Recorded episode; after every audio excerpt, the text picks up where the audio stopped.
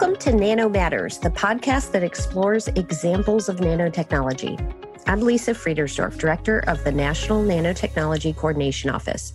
Here with me today is David Zamarin, CEO and founder of Detrapel, a nanotechnology enabled protective coatings company. So, David, your company makes coatings that protect clothing and fabric from stains. How are these coatings used? Great question. They're used in a variety of ways. We typically see that most applications are made for one of three purposes or a combination of three purposes. And the first one is to save time and or money uh, by applying the coating onto, you know, let's say some kind of surface that typically gets stained. By applying this coating, you don't have to necessarily clean that surface or it won't get any stains.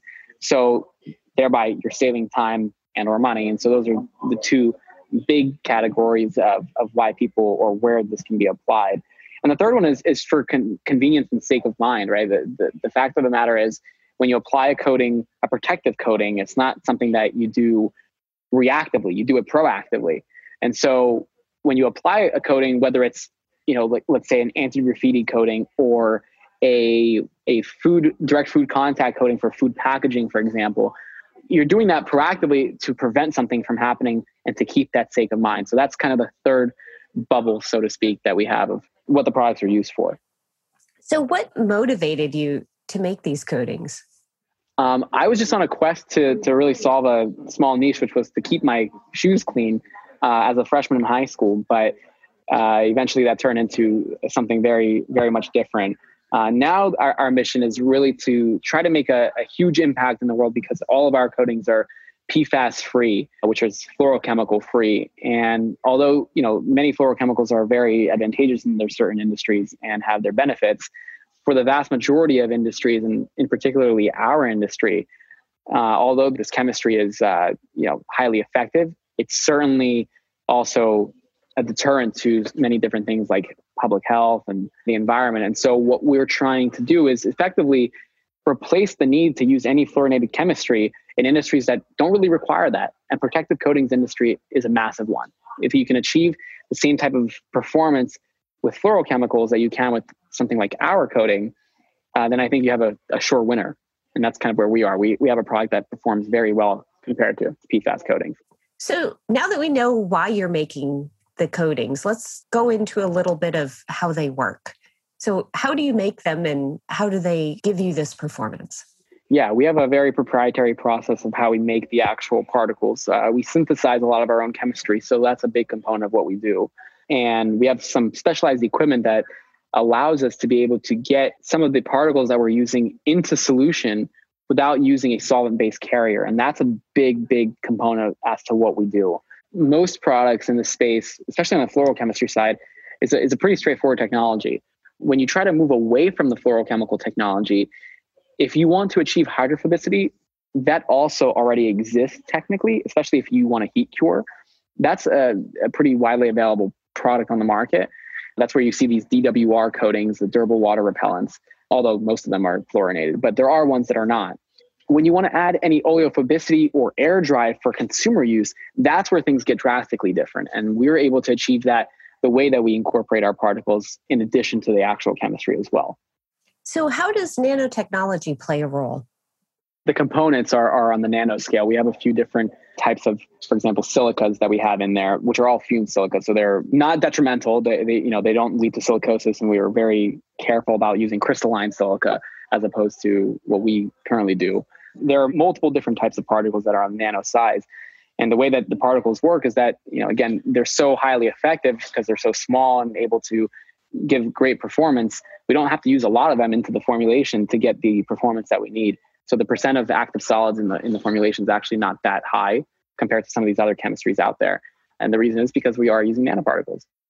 How do you envision these coatings are going to be able to impact different areas into the future?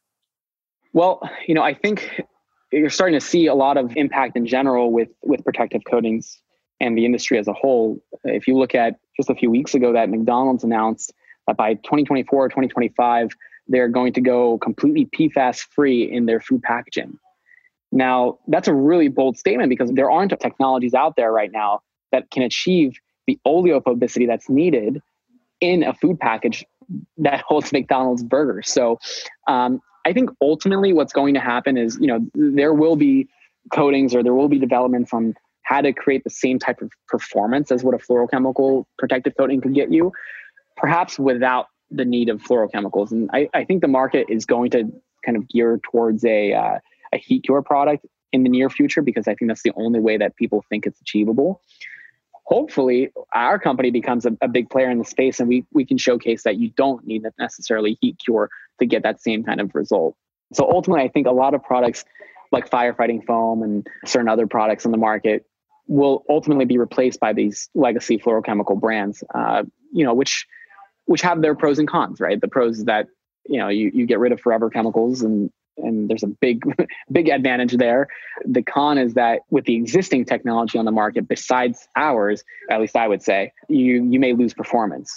But again you know we believe that you can achieve that same quality performance as fluorochemicals can without the use of them so you call these protective coatings or nanotechnology enabled protective coatings and you know there's protective coatings for corrosion resistance or scratch resistance or you know what are you trying to uh, accomplish with your type of coating? Well, our core fundamental technology is widely applicable in all of our products. So we do use the same core technology in many of the other types of coatings that we're developing but yeah, the, I mean, the, the primary thing that I started the business with was for textiles. So that's where it started. And that's where I think there is a definite immediate need because there are existing coatings and a lot of them in the market today that are fluorinated. But if you look at any other coatings, like, I mean, even like an electric car battery, for example, uses nano based coatings uh, to make them either A, more efficient or B, resistant to weather. So there are weather resistant coatings. There are, uh, like you mentioned, anti corrosive coatings, anti graffiti based coatings, scratch resistant there's a ton of different stuff out there. And where we started originally with textiles was just you know a vision. But the goal and the ultimate kind of mission that we're on is to get into all types of protective coatings. And that's why we we take r&d so seriously. I mean for a small business that we are to have four people and two of which are incredibly experienced uh, senior staff members those are a lot of resources to have at your disposal. And to have custom equipment like we do you know it's just it's not commonly found at our size but we we recognize the importance of of what we're trying to do and the wide range of applicability that we'll have. As long as we're able to achieve the core technology which you know we think we have we can we can be able to put this like right now we're working on actually a glass coating uh, which will help with anti-fogging. And on the flip side it, it, you know there are other coatings that are already doing this but now without fluorochemicals. We're looking at uh, solar panel applications to increase the efficiency of solar panels uv resistance for for buildings and so any of the coatings that we try to work on, we try to have a very wide range of applicability. And, and, and fortunately, with specialty coatings and protective coatings in particular, that's very achievable. David, I want to thank you for taking the time to talk with us. Do you have any closing thoughts that you would like to share with our listeners? I would say for any non technical listeners, I, I, would really encourage you to not get discouraged if you're interested in starting something or if you're you know just interested in any technology whatsoever and if if you think you have no idea what you're talking about or, or what the product is about i really strongly encourage you to just to do some research and you, you'll actually be able to learn quite a bit and not get scared of some of these fancy terminologies that are commonly thrown around in, in different industries and so if I'm a, you know I'm a living testament of that. You know I didn't know anything about chemistry. That wasn't my main background when I when I was studying in undergrad. And similarly, like my COO his he claims his worst subject in high school was chemistry. So, you know, I I think many people if they put their minds to it, they're more than capable of trying to learn at the very minimum about a new industry. When it comes to like hardcore research, then yeah, maybe maybe you have to take a little bit more time and learn a little bit more. But if you're just trying to dabble, if you're just trying to learn, don't be scared. It might seem complicated, but as soon as you get past some of the terminology and you understand how the fundamentals work, it all starts to pile up and make sense.